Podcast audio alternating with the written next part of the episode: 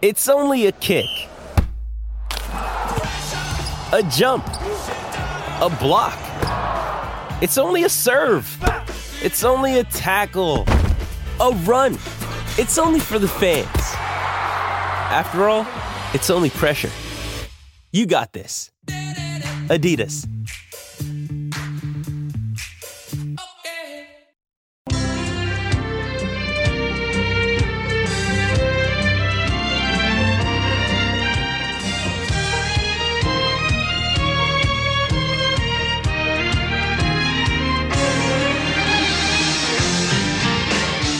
Happening, everybody? Welcome into a brand new episode of Crossed Up. Anthony Sanfilippo's here. I'm Bob Wankel. Phillies getting ready to begin a second half in which they will try to inch back into postseason position. And Anthony, they're going to hit the ground running here against a Padres team that is desperate and also needs to make a move themselves. Uh, two teams that, to some degree, underachieved in the first half. Certainly, the Phillies recovered in June and have put themselves in a much better spot at this point in the season than a team in San Diego that everybody was on. Everybody felt like that they were a legitimate contender to win the National League. Kind of a big series, I think, at Citizens Bank Park this week in a four game set. And I don't know if we're going to learn anything about what this team is or their their ability to make the postseason th- these next three days and these next four games, but I feel like we're not easing back into this. I feel like we're we're jumping right back in big time series, and let's see what's what here. Yeah, I mean, look, the, the the, Padres are are coming in here, and this is this is you know this is their Waterloo in a lot of ways. Not not this particularly just this series, but this stretch of games. Um, if they're going to get back, they started to play better right before the uh, the All Star break, and so I feel like that they they look at this and say, if we can get back into the playoff race here over the next week or so, week to ten days, then we'll make a push at the at the deadline. If we can't, then we're probably either just going to sit it out or maybe even sell a piece or two.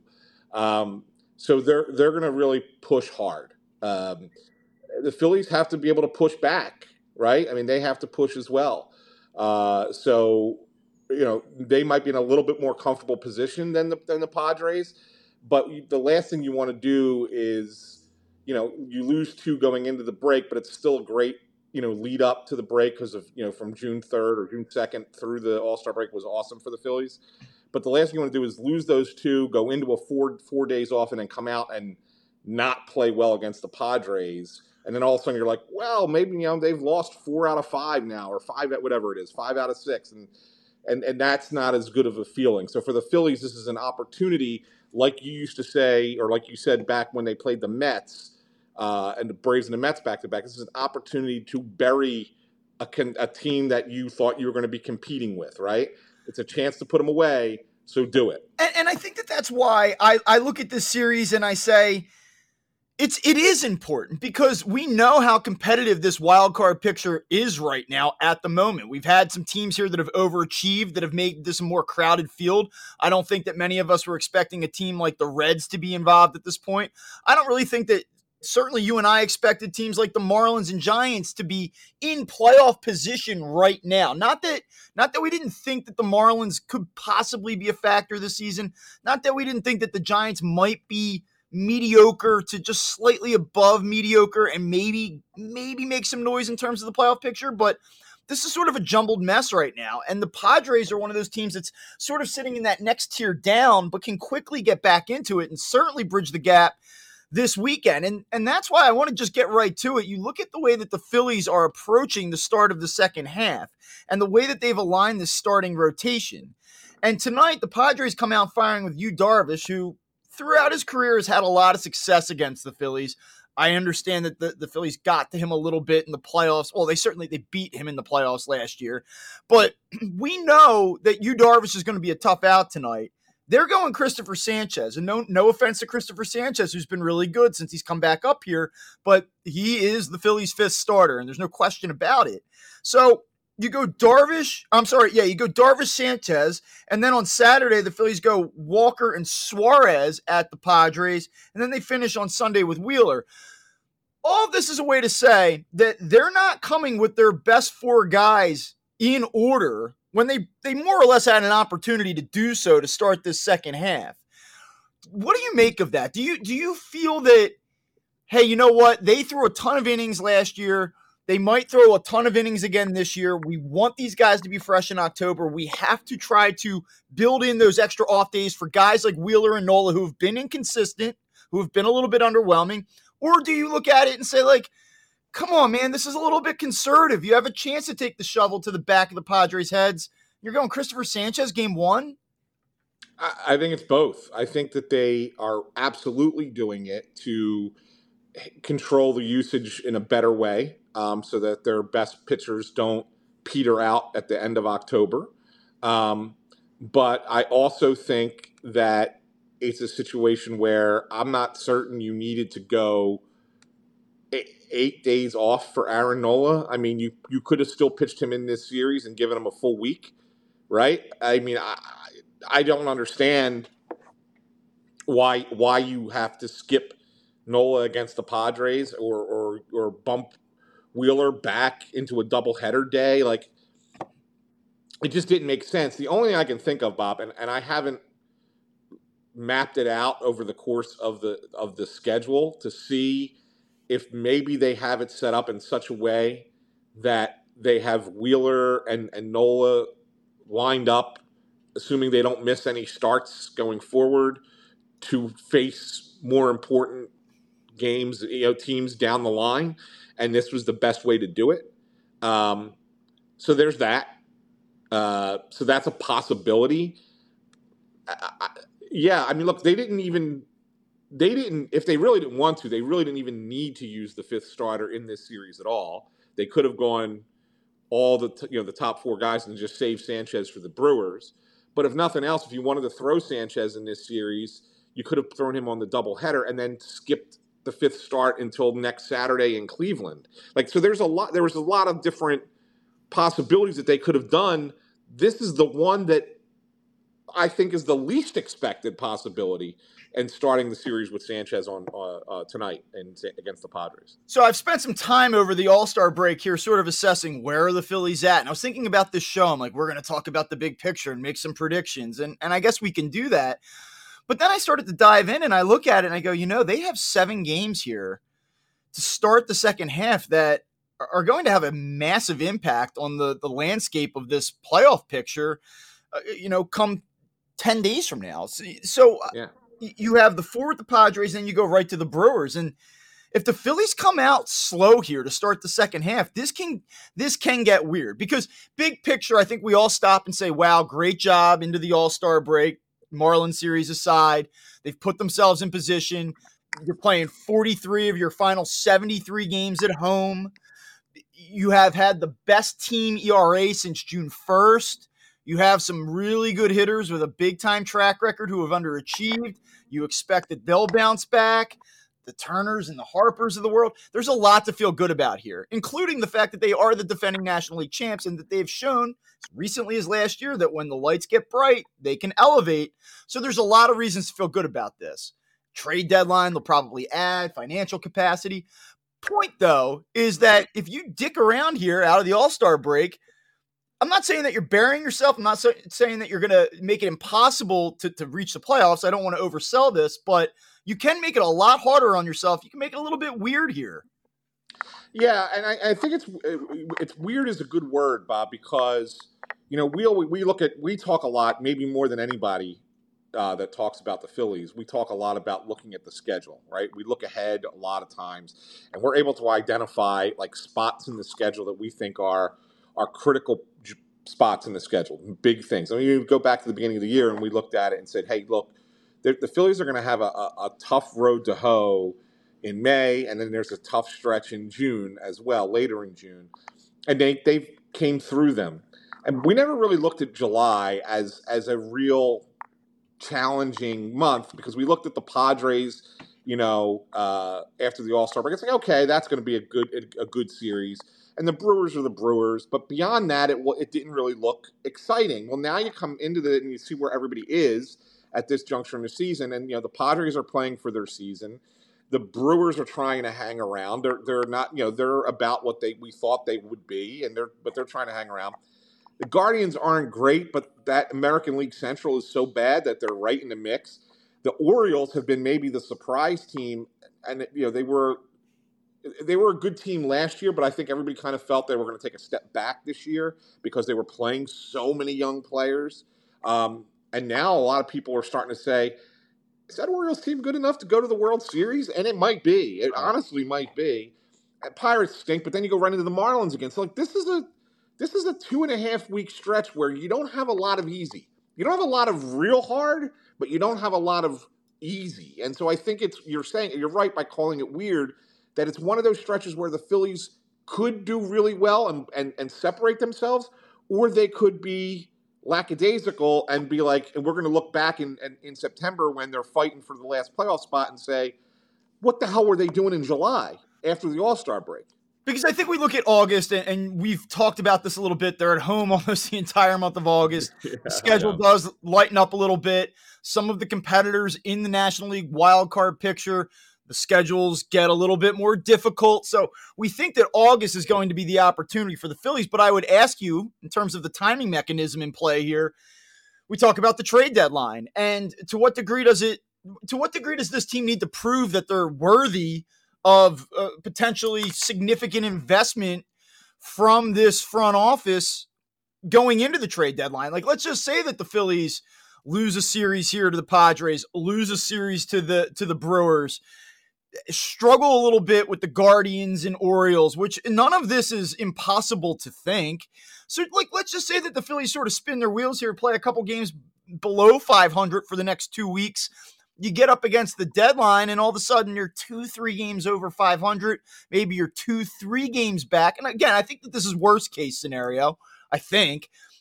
D- does that kind of change the math on how the Phillies might approach a deadline? Because I think that this team, and, and this is one of the things I wanted to get to, I think this team's going to do something unexpected. You know, last year was more about not that I thought Brandon Marsh was going to end up here, but hey, bullpen piece made sense. Back end of the rotation guy made sense. I just get this really strange feeling like there's something in the distance brewing here that is going to make people go, oh shit. Like I, I, really do. I think something's going to happen in the next three weeks. It's going to catch people off guard. Uh, it's it's quite possible, um, Bob. Uh, it's 17 games between now and the trade deadline, and you know I, I think the Phillies are better than every one of the teams that they're going to play. And I, I, say that you know even with the Orioles in there, I, they might be they might be on par. The Orioles, surprisingly so, but the Phillies have in my mind, still have more talent. The Orioles are young and exciting, and they're going to be good for a while. I, but I think that if you're comparing the two, the Phillies are still a little bit better.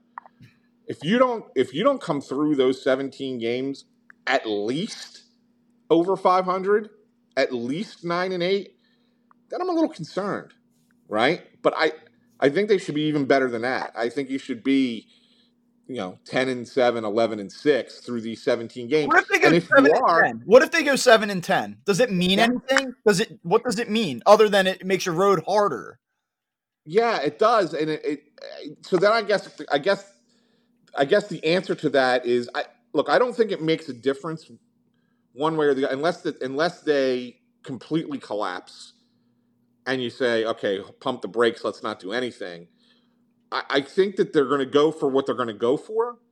But I think if they have a losing record, they might be more, more desperate to get what they feel they need. And maybe you part with something that you otherwise wouldn't have to get what you desperately need. Right. Whereas if they're 10 and 7, 11 and 6, maybe that they go, yeah, well, we're not going to do that. And we're, we'll just, we'd rather just stay where we're at and be okay. You know what I'm saying? Like I, I think it, the, the only impact that could happen over the course of the next 17 days is what determining what they're willing to trade away to get what they feel they need. That's the only thing that I can think of. They're going to make a trade or two or three. They're going to bring players in. This this team's going to look a little bit different come August 1st um, as they make a push for the playoffs and, and hopefully to another late October run. Um, I just don't know how much they'll push. I think these next 17 games will determine that. Okay. Uh, speaking of the team looking a little bit different, I'm sure you've probably seen there are some some Twitter uh, rumors, Twitter reports, even, uh, and and some of these reports have been kind of corroborated by people that you'd say they they might know something. Johan Rojas, uh, yeah, might be getting called up, and as we're recording this, it's early Friday. Uh, that's not official, but we do know that the the Phillies put Josh Harrison on the IL. Uh, yeah and Johan Rojas is an is an outfielder, and Josh Harrison's a infielder. Well, he, he, I guess he's both. It, it's not a. It doesn't make a ton of sense, and it's a little bit surprising. But I guess let's just talk about this under the assumption that these reports are true. That Johan Rojas, a 22 year old who is hitting 306 this season with 845 OPS, nine homers, 30 steals 34 total extra base hits. I mean, he's an intriguing prospect. Um, what do you make of this? And and um, you a little bit surprised by it? Well, I'm a little bit surprised in the sense that they're that they're bringing him up now. Um, they're rewarding a a uh, prospect who is doing a good job, and and deservedly so. I mean, that's that's you prove that you deserve a shot. You should get a shot. I think that the more telling thing here is Bryce Harper's going to play first base. Is Bryce Harper playing first base tonight? I originally thought maybe tomorrow, but uh, yeah, I guess it's yeah. possible because the, if if in fact Rojas is the call up, and you're calling up another outfielder, that means Schwarber is going to DH. Right. Even if even if Rojas isn't playing, you're you're probably playing Pache and Marsh in the outfield and you know Rojas is there off the bench. Rojas maybe starts one of the two doubleheaders tomorrow, one of the two games. Yeah, like tomorrow. I can't imagine Johan right. Rojas coming up here today and taking his first major league at bats against Yu Darvish. That right feels right. unlikely. Now I think they get Snell tomorrow, so perhaps there's a possibility that, you play Rojas, Rojas and Pache in the outfield. And I, I do want to just throw the the little disclaimer on this that this is unofficial and we may sound like idiots if this isn't actually true. Uh, so I don't want to take up a, a, massive block talking about this, but you're right. It would indicate that Harper's probably going to first base. Um, what what do you think here moving forward? So I, I think where I actually wanted to push this is the initial thought is that he probably will not be up here for very long. Uh, that this right. might just be a, a kind of a quick stop. Johan Rojas is not the Phillies' 27th best prospect. He's a top five, top six guy, and yep. he sort of pushed himself into that picture. I, do kind of wonder is there any scenario here where I know the whole city's in love with Christian Pache, and if it were not for him, the Phillies probably would have been swept in Miami last weekend? He's done a great job. We know how good of a defender he is. And for that reason, we know he's going to play, but are, are we really is there any world where you'd rather see Johan Rojas take more at bats than Christian Pache over, let's just say, the next 10 days? No. No. I, I, and I say that because you're trying to win, make the playoffs now. This is, we're in playoff mode at this point. It's no longer tooling around the beginning of the year. And I understand maybe you're, maybe you're thinking Rojas, you get him up, get him a, get him a few at bats at the major league level, show he doesn't look completely overmatched, show him you know use him as a pinch runner, have him steal bases, flash that speed so that uh, you know other teams can see it. Maybe get in the outfield as a defensive replacement or something, and mm-hmm. and and you know play some outfield a little bit. So oh man, kid's got some. Good, he's a pretty good outfielder as well. Because I think Johan Rojas, as exciting as he is, and as a prospect, and you maybe you don't want to officially move on from him. But I looked at what the Phillies also did in the draft this this the other day, and I think that there's some correlation here, Bob. They drafted a bunch of outfielders. I don't you noticed that. I was I, I was looking at them, was like, they really went heavy on outfield in this draft.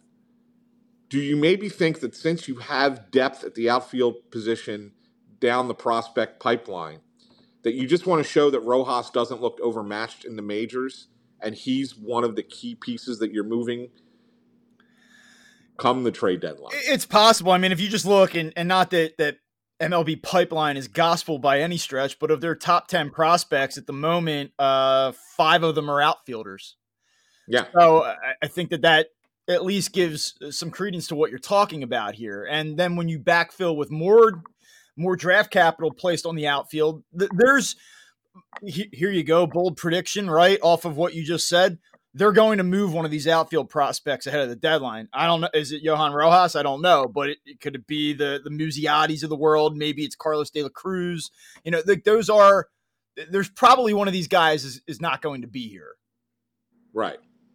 So, you know, are they bringing him up to showcase him? I don't I don't think that that's the exact reason, but I I wouldn't be surprised if that's not an added benefit. To, well, I think I don't necessarily think it's it's to showcase him. I think it's they need to know for themselves, right? More than, first and foremost. I mean, it's not about you know, hey, other teams watch this guy play at the major league level. It's more it's more about let's make sure that we're right on right. this guy that we think that this is this is a guy who could play at that level, you know, and then it's you know, and then you make that decision: is he the one we want to move uh, in a trade, or does he impress you so much you sit there and go, eh, maybe not, maybe we maybe we hold on to this one and move other outfield prospects instead. Um, so I, you know, there's there's that. I mean, there's that. You know, I think it's an interesting decision for sure the, you know, the easy thing could have been you could have called up Cody Clemens. Yeah. Who plays the same positions as Josh Harrison, right? I mean, you could, you know, and they said they were sending him down. If you remember, we discussed this. You know, when when he got sent down and Darick Hall got called up, Rob Thomson said, "Oh, he's going down to play some second, some third, some left." And I said to you, who else plays second, third, and left field? And you said Josh Harrison.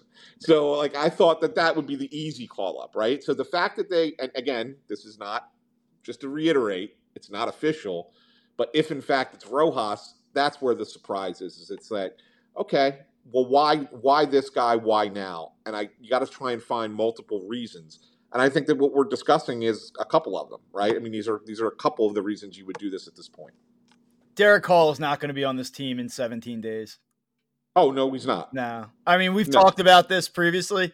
Uh, just as I'm listening to you talk through this, I'm like, there's just no there's no place if Harper, especially if Harper sticks at first base. You know, maybe yeah. maybe he gets out there in the first five games. You say this isn't going to work. I don't think that's what's going to happen here. So you come back tonight, fireworks night, right off the right off the get here. Uh, he might he might actually, Bob. Darick Hall could be your DH tonight. I, I wouldn't be surprised. Yeah, I mean, I wouldn't be surprised if that happened tonight. Maybe. Uh, only because I mean, again, it's Darvish. Because you so want to go, you want to double on the lefties, you know, with with right. Do you want to do you want to do you want to expose Pache to Darvish? Like even even though he's been good for you so far, it is it has been primarily against left-handed pitching.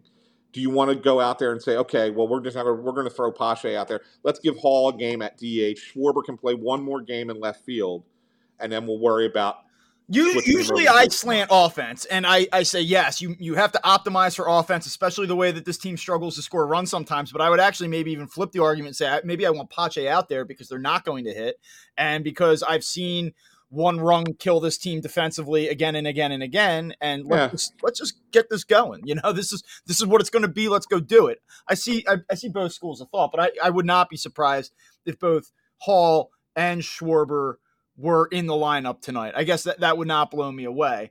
Uh, I know that we're working uh, with not much time here. Uh, we have about seven minutes left in total. So, yeah. We got to do a little bit of a shorter show, scheduling conflicts with Anthony and myself. We'll be back to our normal schedule next week. So, let me just get right to this here. A couple quick things that I want to hit on. I mentioned this earlier. Since June 1st, the Phillies have the best team ERA in all of baseball, 3.16. The next closest team is the Padres. And it's like, I think they're at about three and a half runs per game. The Phillies are also 15th in baseball this season in runs per game, 4.51 uh, runs per game this season. Right now, Fangraphs gives the Phillies a 55% chance to make the playoffs. Baseball Reference only gives the Phillies a 45% chance to make the postseason, which I find to be low, but I get it when you talk about the volume of teams involved here. I'll, I'll just get right to the point. How many games are the Phillies going to win this season? And are they making the playoffs? And I think I know the answer to the second question from you, but how's this going to shake out? I still think that they're a 90 win team, Bob. And I and I really because I look at August and I just I can't see them faltering against that schedule. I mean, there's nothing in that schedule that that really jumps out to you and goes, "Oh man, yeah, that's a tough stretch." I mean, yeah, a couple games against the Marlins at the beginning and a couple games against the Blue Jays who are a tough opponent. Giants, but I think that that's in the middle of a brutal stretch for the Giants, and I, I, I think it's just, you know, I don't. They may not be even they may fall out of contention at that point, right? I mean, it's just I, I think that they're going to the Phillies are going to just pull away at that at that juncture. Um, so yeah, I mean, with that said, I think they can get to 90, and I think that they're going to be in the playoffs. Uh, but it could it could just as easily with this team as we've seen throughout the first part of this year be a little bit up and down because that's the way they are. But man, if you're if you're improving your team at the trade deadline and you're adding pieces and then the team goes into that schedule, I don't I, I don't see how it I don't see how you struggle. So to, to get to 90 wins, the Phillies, I believe, would have to go 42 and 31 down the stretch, if my math is yeah. correct. Yeah. So 11 games over 500 here over the last two and a half months. And okay, and I, I assume that that's under the under the premise that they will add a difference making offensive piece. Is is that correct? Or do you think that this team with just a back of the rotation tweak and maybe one more bullpen arm can be a 90 win team? I, I do think they're going to try and add uh, uh, something in the lineup. I really do. I, I, I think that there's that's the whole premise here. Right? I, try to be a little bit cute sometimes and get like a slow build up and be like, okay, let me lead you into a question. I, I just because we're pressed for time, let me get right to it. Any shot Alec Bohm's not here in three weeks? Wow, wow. Because let, uh, let me just give you a very brief rationale, maybe in 15 seconds. The Phillies might have to give something to get something. Sure, they can go into the minor league system here, and, and they will. I'm sure they will to some degree have to do that. But when you look at tradable pieces on the major league roster that, that are actually going to maybe net you some type of return, you have to look at the contracts. You have to look at some upside. And there's really not many players that fit the profile of, hey, we're going to move them. They're not moving Bryson Stott.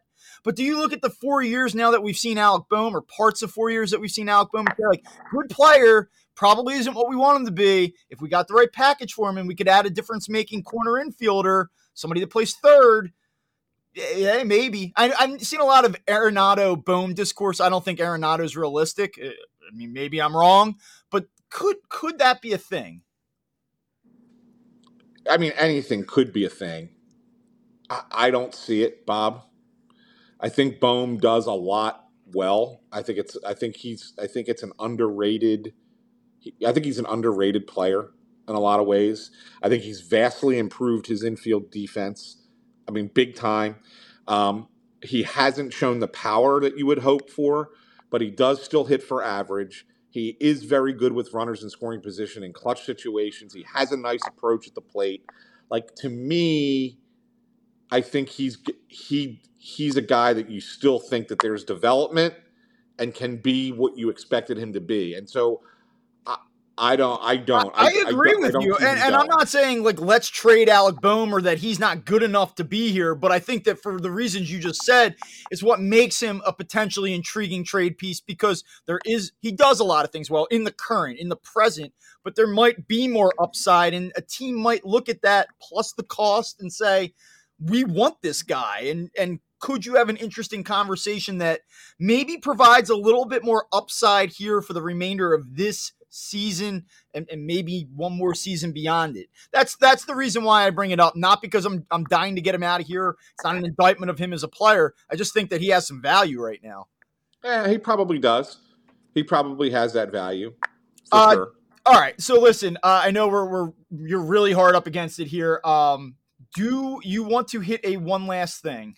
I do. Um, and I just want to throw this at you, just because I mean there was an uh, Alex Coffey did a nice story in the Inquirer um, but just wanted to kind of throw it in because it kind of ties into uh, what we're discussing as far as you know what's approaching at the, at the trade deadline.